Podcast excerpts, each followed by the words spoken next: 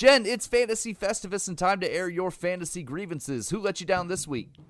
Well, this week I am bringing out the Festivus pole for the Kansas City front office staff. Actually, in particular, the the person that was in charge of giving the absolute like very top row, tippy top nosebleed seats to Jordan Love's mother and girlfriend this weekend at Arrowhead Stadium.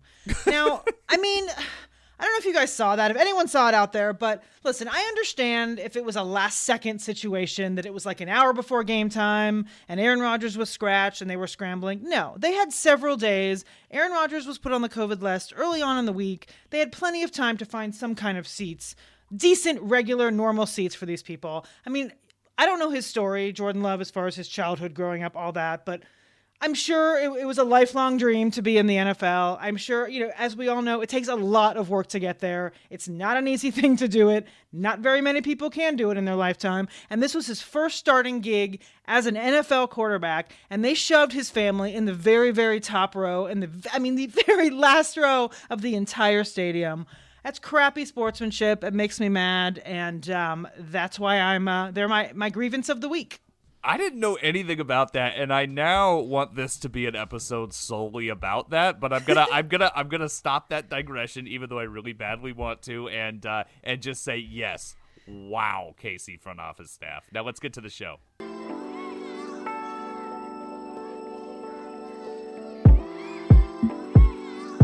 Welcome, everyone, to the most accurate podcast. I am one of your hosts, Brandon Niles. With me are my excellent co hosts, Jen Eakins and Chris Allen. Chris, how's it going, buddy?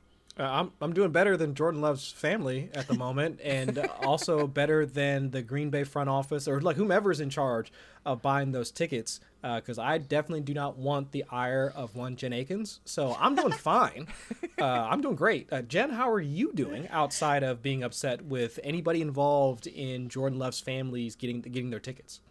I'm doing well. You know, overall doing well. It was, um, as we'll get into, a insanely crazy upside down week in the NFL, uh, which you know is one of those weird things where it's like it's kind of upsetting, you know, on the fantasy front because things that were supposed to happen didn't, and things that were not supposed to happen did, and all that kind of stuff. But um, it's kind of fun, you know, when you've been at this for as long as we have, and you know, this is my I think 26th year playing fantasy football. It's kind of fun when like you know, crap hits the fan and everything's chaotic, makes it a little bit more fun. So, overall, I'm doing well. I'm excited that we are approaching double digit, or uh, not approaching, we are in double digit weeks of the fantasy world. This is uh, week 10 coming up here, which is kind of exciting. Um, so, yeah, I mean, overall, I'm doing well. Um, like I was saying earlier, with a ton of different things that happened, there were absolutely a lot of surprises. So, I'm sure that, Chris, you are ready to get to our surprise segment in the pod. Absolutely. And one of the things that I was surprised about, uh, which was actually like really hurt me personally, uh, was just seeing like Cincinnati completely being blown out by the Browns, and I know that our own uh, resident like Cleveland fan, uh, Mike Woolert.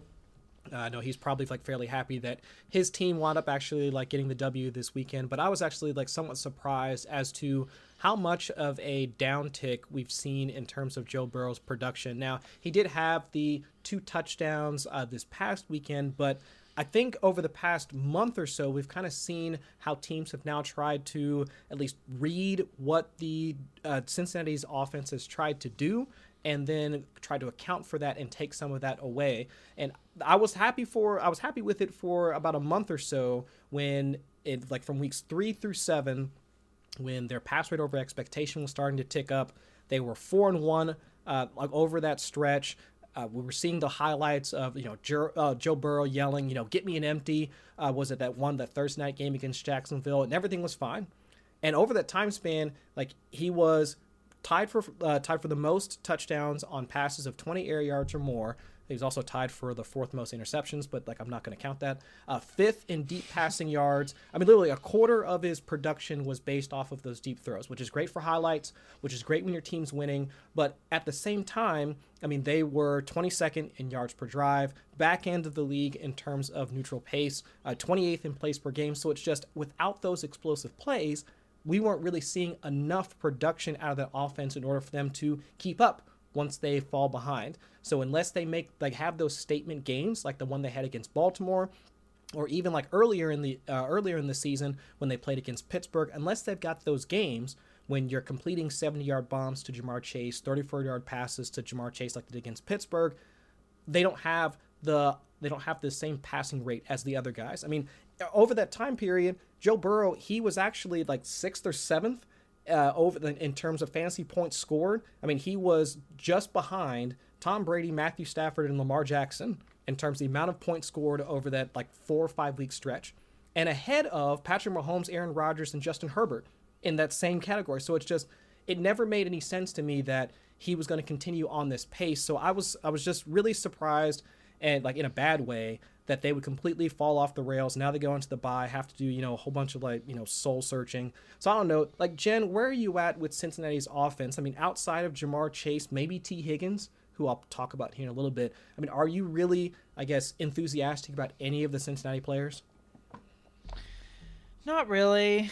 You know, during draft season, it was one of those kind of questions where so all the weapons were going pretty high, and then there's Burrow. We were we were kind of confused. Like, can he, you know, can he sustain this or uh, not sustain this? I'm sorry, but but can he support, you know, three wide receivers? Can I don't I just I've I found the Cincinnati office in, in offense intriguing the whole season really because you're wondering, you know, you've got CJ Uzomah who shows up kind of out of nowhere, and then you've got the three guys that we thought, okay, maybe maybe they will be able to support all three, and it looked like maybe they could, but then it seems like each week you've got you know Chase and then kind of Higgins, and then Boyd is falling off, but then he shows up just enough so you don't want to drop him, but then he you know is bad the next week, and you know it's interesting. I mean Burrow I think he had 7.4 fantasy points this week. I mean, that is a huge yikes. Yeah. Unfortunately, I was playing against him in a Scott Fish Bowl, and in that crazy scoring format, he actually got negative one point something, which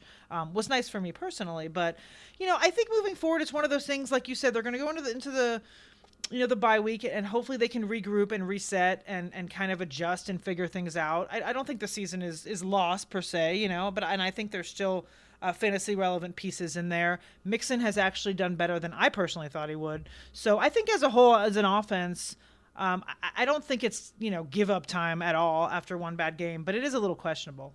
Yeah, and I think that's where I'm at. Like even as a fan, we just you can see how the explosive plays have really been a part of their offense.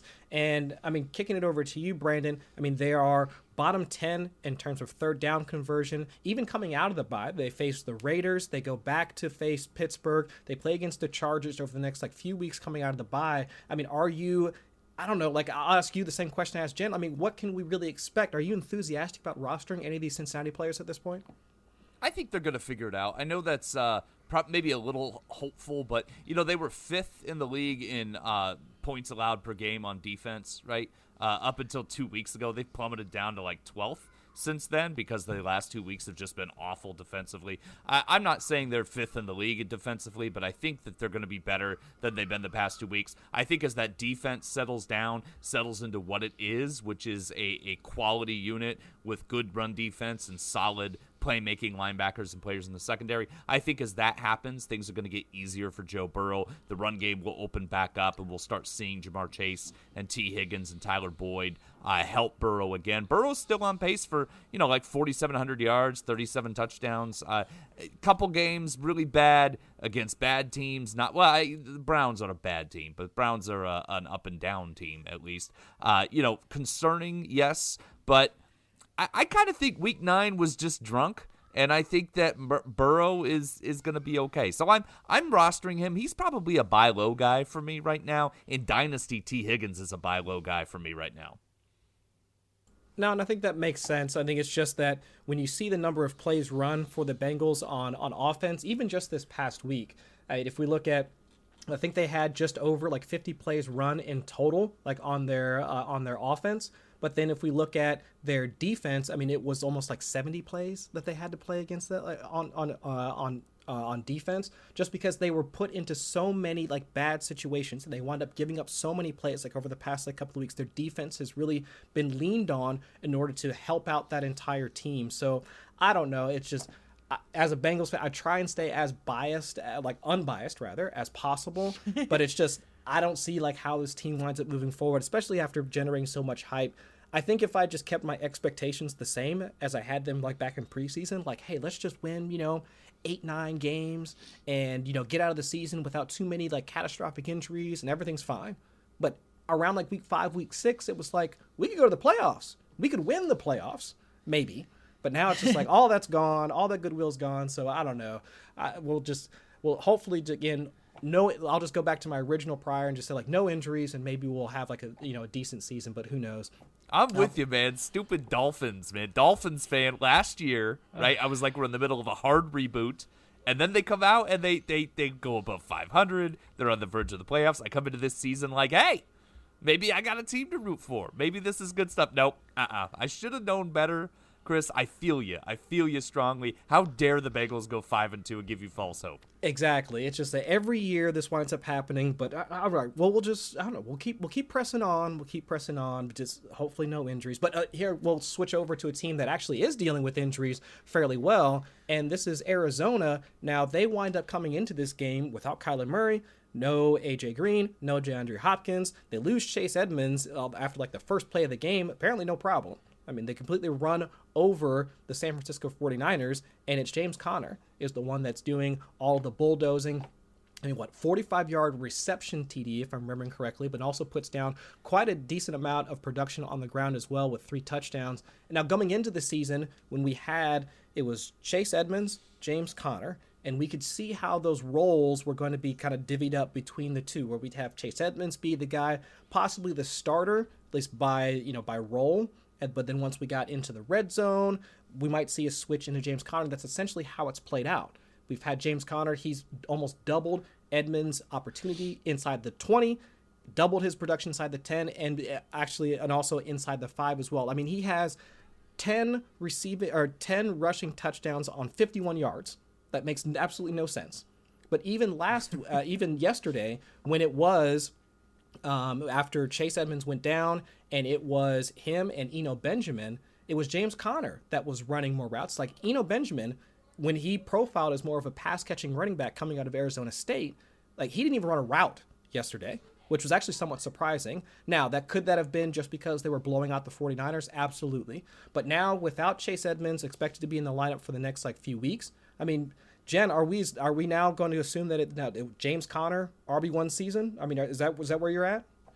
I don't know about RB one season, but I think he's you know definitely outperforming what people were expecting. And the thing is with James Conner coming into the season, like the only issue with James Conner was his health. Can he stay healthy? Like he's always been good, and it's funny. Like this season, people really wrote him off and and poo-pooed, you know, the whole concept that he could actually make a difference in Arizona. Um, and I know obviously Chase Edmonds was there, and a lot of people, especially in the fantasy community, are you know Chase Chase Edmonds supporters. I'm including my cat here, who's back. he just showed up. Uh, but yeah, so you know I think that Conner is one of those things. You know, it's funny. You mentioned the you mentioned his 10 touchdowns.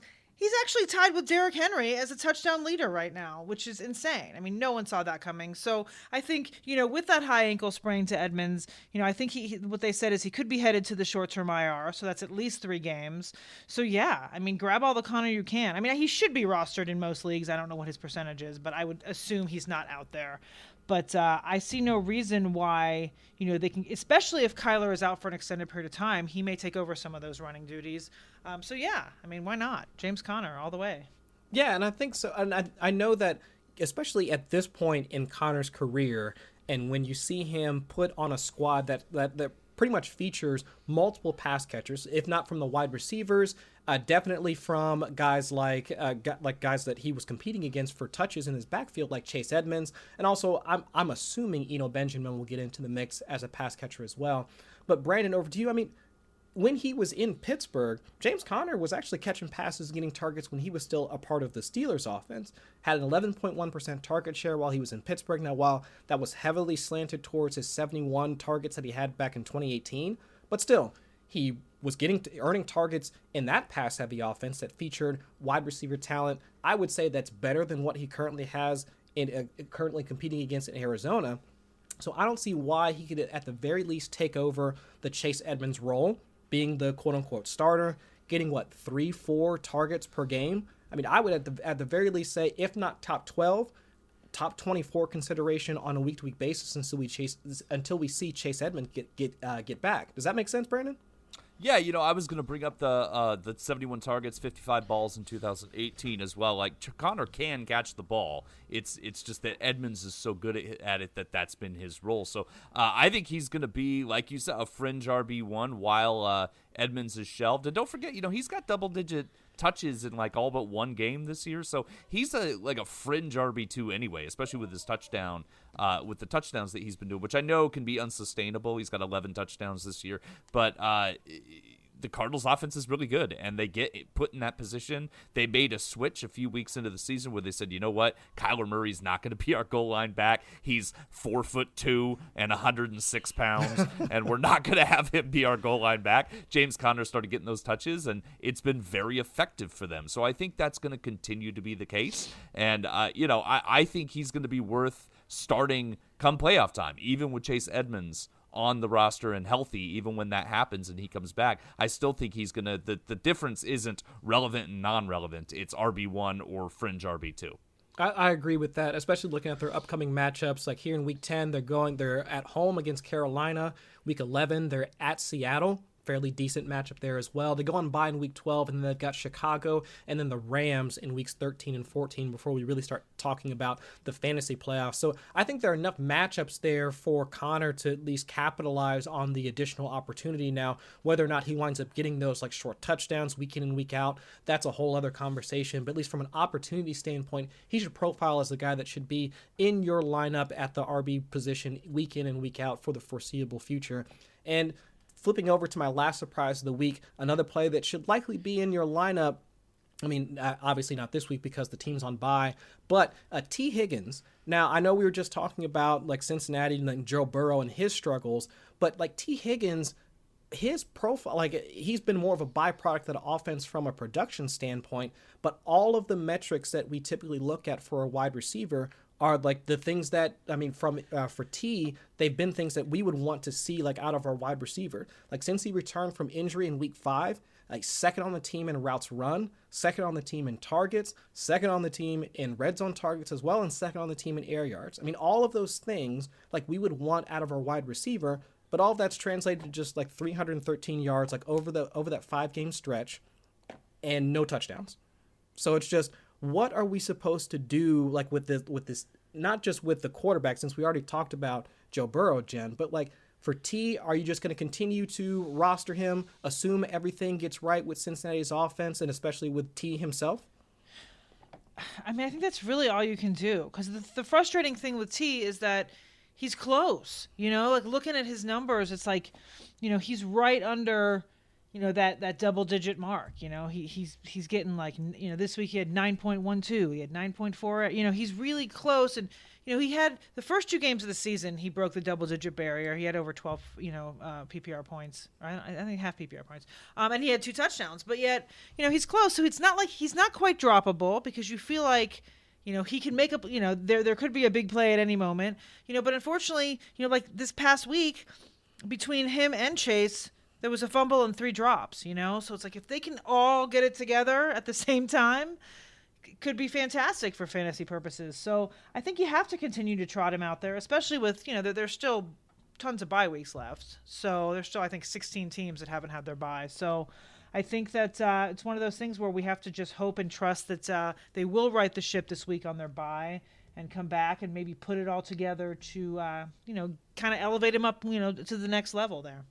No, I think that makes sense. Now, Brandon, I mean, what he was tackled at the 12 and 11 uh, this past week. He was tackled at the two yard line when they played against the Jets. So it's just, I just, I'm hoping, or at least the the numbers at least uh, are suggesting to me that we're just on the bad side of touchdown variance. And with the number of targets that he's seeing, air yards he's seeing, I mean, all the other statistics that we typically look at for wide receivers. I mean, the touchdowns will get there and the fantasy results that we want will get there. I mean, it's I mean, should we just take it on faith? Pretty much that T is going to wind up getting to at least a wide receiver one level type of fantasy results. Yeah, he looks good. He passes the eye test. Eight targets a game. He's gonna be. He's gonna be all right. all right, that's all I needed to hear. All right, from from my Cincinnati Bengals like fandom, I just that's what I needed to see. All right, I need I needed to hear those words so that I can at least have some sort of faith, like for the rest of the season. Now they might only win, you know, eight nine games, like for you know, uh, in total for the 2021 season. But at the very least, I'm hoping that at least for T, at least the players that I really enjoy like watching out of that offense, and T is definitely one of them. I'm hoping that they wind up getting there. So I mean, that's it. That's it for me though. But before we move on, Brandon, I mean, tell folks what they can expect like out of like underdog fantasy and things they got going on over there. Absolutely. Listeners, let me tell you about the easiest and most fun way to spice up your football season. It's Underdog Fantasy, the brand new pick'em game. Just pick over or under on your favorite or least favorite player stats, and you can win up to 20 times your money in a single night. Underdog keeps it super simple with their easy to use website and mobile apps. Just pick between two and five players and win you some cold, hard cash. First time depositors should head to 4for4.com slash underdog, claim your free 4for4 Pro subscription, and get $10 in bonus cash to play this weekend. All right, uh, buy or sell segment this week. I these are a bunch of like names that I I, I don't know what to do with. I I, I felt weird writing them. Uh, I'm gonna start with D'Onta Foreman, who I know only had five carries. I know he only had 29 yards, 21% of the snaps. But Chris, he looked better than Adrian Peterson in his five carries. Tennessee is lost at running back right now. Jeremy McNichols seems like he's gonna continue to be like a combo role. Uh, we saw all the Scott Fish Bowl money go to Adrian Peterson and Jeremy McNichols last week. Should we be adding D'Onta Foreman even just as a speculative ad? Oh yeah, absolutely. I don't see why not. I, from a rational coaching perspective, I cannot imagine a world where even if the Titans want to keep their run heavy approach, they can't funnel all of that workload to a 36 year old Adrian Peterson. I just cannot imagine that. But even if they want to don't to, tell Adrian Peterson that. Oh man. right. but even if they, they want to keep that and they continue to spread out that workload, D'Onta Foreman is in like a fairly decent spot to cap. Uh, I mean to catch some of that workload like moving forward. And now looking at their upcoming opponents, like they play against New Orleans like uh, this coming week. So obviously we'll just go ahead and throw that out. But they got Houston they still need to play. They still need to play them twice, but they don't play them until week 18. But they got Jacksonville after their bye in week 13. I mean, so they've got some good matchups like here and there where we could see Foreman actually getting into the mix and actually being able to capitalize on some of that opportunity. We'll see if they wind up using him in the short yardage like they like they just did with AP last night where he got the short touchdown. If Foreman gets a couple of those, yeah, sure, I, I don't see why we shouldn't add him. Excellent, excellent. I uh you know he's one of those he's on my like uh stop trying to make him a thing list. Like for years we've been trying to make him good but i don't know like tennessee they need somebody to give the ball to so it makes sense. I had to throw him on this list. Uh jen i want to talk about uh, a, a, few receivers. I'm going to start with you. I want to start uh, talk about olamide zaccheaus the uh, receiver for Atlanta had three catches, 58 yards, two touchdowns. Uh, are you buying or selling him as an active part of this offense and someone worth picking up, considering Calvin Ridley seems to uh, be not part of this uh, active game day roster for the foreseeable future? Well, before I get to that, I need to I need to back up a second and just say um, that I need to mention how absolutely bizarre it was to see Adrian Peterson wearing the number eight. I just wanted to throw that out there. right? It was super Yeah. weird and it was confusing, yeah. and I, I, absolutely hated it. Um, but back back back to uh, Mr. Olamide Zaccheaus. I don't know if I said that right, but You whatever. did. I did. All right, back to him. Um, you know. Uh, I don't know. I'm, I'm not in a world right now where I'm I'm on top of, of Atlanta's pass catching anything. I think it's really difficult. I think between him and Gage, Sharpe, I just I don't really know what to make of it, and so I don't know that we need to rush out and, and pick up any of these guys. Uh, you know, listen, you all know how, how I feel about Pitts, right? I, am not this huge Pitts fan, and, and he mm-hmm. had a couple good games, and now he's come kind of back to earth. To you know, he's had a couple bad games, so I have no idea what to make of Atlanta in general. You know, I mean, they won, yeah. you know, yesterday. Uh, it's kind of strange, but I mean, I guess you know, if you have to pick them, sure, you know, go for Zaccheaus, but um, I just. I don't know if any of them are any good. You know, every year it's like we sit here and, and we talk about him and we talk about Gage and, and it's they're always kind of in the mix um, because like you know last year Julio got hurt and so the, you know they're always kind of a name that's thrown out there, but then somehow nothing really comes to fruition. So I, I, I know you know Ridley is si- sidelined sidelined indefinitely, so that is a real thing. But at the same time, I'm not really sure if, if any of these guys are going to step up enough to be fantasy relevant. So. I'm staying away, but uh, you know it'll probably bite me in the ass, and I'm sure that one of these guys will go off, and then I'll have people yelling at me. But personally, I'm staying away.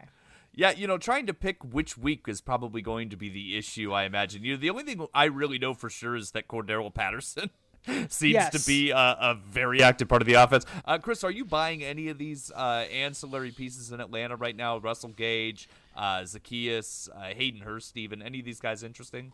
No, no, I can't. I can't do it. I can't do it. well, no, just because of the. I mean, just because of the quarterback that they're tied to, like Matt Ryan. Like while he has been like fairly serviceable, like from a quarterback perspective, uh, he has, is prone to have some of those like down weeks and. Apparently, he winds up playing his division mates like fairly tough because since they wound up winning yesterday against what we thought was a good defense in New Orleans. But I can't really advocate for rostering a guy that really like he's third in uh, on the on the team or not third but third uh, like last in the wide receiver group in terms of routes run over the past couple of weeks without having Ridley in the lineup. He pops up for this type of game. It's like okay, fine. But could you just as easily see like literally any of the other pass catchers in that offense like wind up having the same type of stat line the very next week? It could be like Hayden Hurst that winds up getting like 20 yards and a touchdown. It, like we're assuming at some point Russell Gage is going to do something since we assumed he was going to be the wide receiver two across from Calvin Ridley. So no, I'm I would much rather take a look at any of the other like wide receivers that might be out there on the waiver wire that might give you a little bit more upside, and also in offenses that are a bit more productive uh, from a passing perspective than saying that yeah, let me just go ahead and roster Zaccheaus. All right, let's talk about a couple of those other receivers. Um, Donovan Peoples Jones, two catches, 86 yards, and a touchdown. He may not be on the waiver wire because a lot of people like stashing him, but uh, Odell Beckham Jr. seems to be gone. I, I keep seeing conflicting reports about whether or not he's officially been waived or not, but that seems like it's actually going to happen. Uh, so Donovan Peoples Jones seems like he's going to step into uh, a lot more snaps and theoretically more targets. Chris, is he one of those waiver wire guys that you're targeting? Absolutely. I mean, he is that like quickly he became the one that wound up cashing in on the fact that OBJ is no longer a part of that offense. Even though he just had like the three targets, I mean, he was second on the uh, second on the team or second in the wide receiver group in terms of targets, right behind Jarvis Landry who had four. But he's always been the one that has that has that deep threat ability. Like even when it was last year, like he popped up for a couple of those games as well and not just having the boom bust prospect of having a speedster like DPJ like on your roster, but actually even it, it was a couple of weeks ago when it was OBJ was out, Jarvis Landry was out, and essentially it was him, maybe Higgins, maybe Anthony Schwartz. Like we didn't know who on the Cleveland Browns passing crew was going to be the one that we should uh, we should really try and roster. But DPJ was not just running deep routes; he was also running intermediate routes and being targeted by Baker at that point. Actually, I think it might have been Case Keenum as well, because I think he might have come in at some point during that particular game. I think it was against the Chargers, if I'm remembering right. But either way, he's not just a deep threat. He can also function as at least a decent like wide receiver two on that offense. So now, if we're projecting for the at least for the rest of the season, now without having OBJ in that offense, I can see DPJ like moving into a higher target share, more opportunity at the very least, like right behind Jarvis Landry in terms of production. But he's but Jarvis Landry isn't going to be able to offer the same upside like from a yardage and touchdown perspective that Donovan Peoples Jones would. So yeah, 100%. I would take. Uh, I would say that you know between Donovan Peoples Jones and uh, Olamide Zaccheaus, yeah, DPJ all the way. I love it. I love it. I love it. I, I'm very interested in DPJ. Been a big fan of his game. Uh, Jen, let's talk about the Raiders a little bit. Uh, really thought that uh, in a game where the Raiders trailed and threw the ball 46 times, we'd see some of those receivers pop. Hunter Renfrow got his usual uh, bag, but really not much else from the receiving core there. Darren Waller got his targets. Bryan Edwards, zero catches on four targets. Are you interested in any of those Raiders receivers, including Bryan Edwards, uh, now that the, the sad Henry Ruggs situation has unfolded? Well, I actually picked up Bryan Edwards this week. Um, I did not play him, thankfully. Um, as you said, he had zero catches on four targets. Um, so I was interested in him. I thought maybe he would get some more work. You know, I hate to even say this, but I'm slightly interested in DeSean Jackson, who they just signed. Um, I feel like he, eh, and not on a regular basis. You know, it- it- it- I know. I'm- you. I'm sorry. I know, ooh. but you know what? Derek Carr is can throw the long ball, and he has. He actually has thrown It's the true. most. I should actually pull that up. I just because I, just wrote up DeSean Jackson for my stash article, um, and Derek Carr leads the league in uh, passes of 20, y- 20 yards or more. I can't remember the actual number. I think it's forty six, but I may not be uh, right there. But it's somewhere around there. So he has thrown the most balls over twenty yards. Henry Ruggs is gone, who was the long, you know, deep ball speed guy.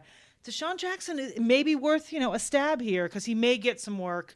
Uh, but yeah, I mean, I feel like there are better games ahead for Carr and the Raiders, so somebody's going to have to get that. So I mean, I don't think that Bryan Edwards is completely off the table. I was hoping, you know, that, that this would be a good week for him to come out and uh, and do something. So, but I feel like you know, in that offense. Um, other, you know, Darren Waller really hasn't been the Darren Waller that we were expecting this season. I mean, he's been okay, but he hasn't been fantastic. He hasn't been second round worthy, that's for sure. So, I feel like someone's going to have to get the ball, so why not? I mean, Bryan Edwards is, you know, sure. You know, like we said, there are other uh, wide receivers on the waiver wire that, that may be in better spots, but I do feel like that offense um, has better days ahead, like I just said, and I feel like some of those pieces are worth picking up. Yeah, Derek Carr, you know, quietly eighth in yards per attempt, uh, you know, this season, like which which kind of uh, ga- gains a little bit of uh, credence toward what you're saying as I stumble over every single thing that I say in this moment. But uh, Chris, Chris, I, I want to ask about Brandon Aiyuk. He's my last buy or sell. Uh, obviously, terribly disappointing season up until the last couple weeks where he started to get targets. Last week, six catches, 89 yards, and a touchdown, eight targets. Uh, can we start using Brandon Aiyuk now? maybe i don't know because well, because kyle shanahan hasn't even come out and really like committed to playing him. And now he was forced into it because they were being boat raced like by the cardinals.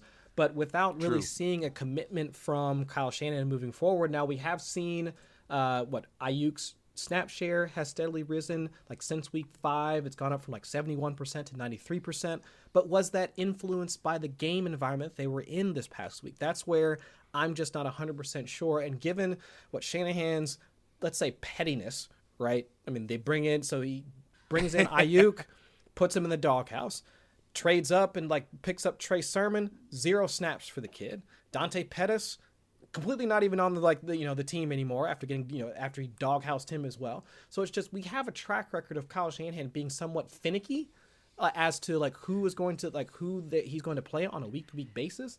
So while I do think that from a you know metrics perspective, you know we're seeing the increased targets. His targets per route run are also up receptions are up and obviously the yardage and including the touchdown like where he like but he and also he looked every bit the part of a like let's say wide receiver 2 on the field yesterday as well i mean seeing him hustle out there what it looked like he was injured at one point during the game and came out and came back into the game in order to catch a couple of passes like even though the game was essentially lost at that point he's looked the part so i'm hoping that it gives enough like if kyle shanahan goes back looks at the tape and sees like what Brandon Aiyuk actually put down on film this time, and hopefully that winds up being a case where.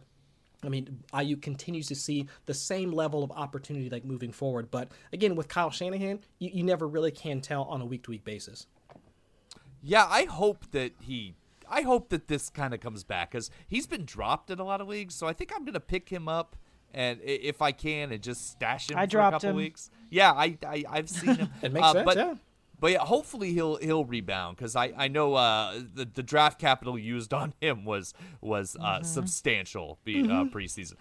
Uh, let's close out with our looking ahead segment. Uh, my thing, we talked about Derek Carr a little bit. Uh, he's been pretty good this season, coming off a bad game. Might be on your waiver wire. Uh, going up against the Chiefs, he had 20 fantasy points against them in both matchups last year. Chiefs were fourth worst in AFPA to opposing quarterbacks heading into last week until uh, the Week Nine debacle that where everything was up uh, was upside down in every game. So uh, Derek Carr uh, is the guy that I'm looking at for next week as a nice uh, fringe QB one streaming option for you, Jen.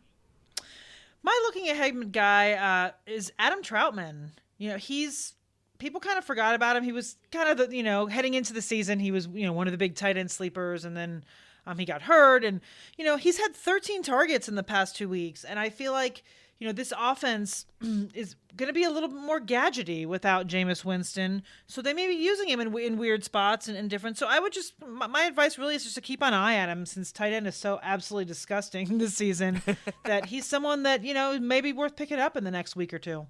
Excellent, excellent. I need I need these tight ends that I can throw in my lineup. We all do. I uh, touchdown Freiermuth tonight. By the way, that's that's a good one for me. He's been one of my streamers this week. Chris, uh, who's your looking ahead? Uh, so for me, it's going to be let's see if Carson Wentz can continue at least playing well at the quarterback position. Now they're going to be at home uh, against the Jacksonville Jaguars, who outside of playing against Josh Allen, like they have been one of the teams that we typically want to like uh, send our quarterbacks against. They are 27th in terms of adjusted fantasy points allowed to the quarterback, quarterback position. So it's just, I think it all lines up for Carson Wentz to have another good day. Hopefully, they don't wind up getting a ton of pressure on him like they did against Josh Allen, and he winds up literally throwing an interception with his left hand like he did just a couple of weeks ago. but I mean, all things uh, all things being equal, from a process perspective, I think most folks would wind up wanting to play Carson Wentz in this matchup. Yeah, quietly 17 to 3 touchdown interception ratio this year for Carson Wentz. Not something I would have expected uh, at the midseason point. Uh, thank you both. Thank you, Chris and Jen. Always a pleasure. Listeners, don't forget to subscribe to this podcast. You can follow us on Twitter at the Monday Mommy, at Chris Allen FFWX, and at Two Guys Brandon. Thanks so much for listening. Have a good day.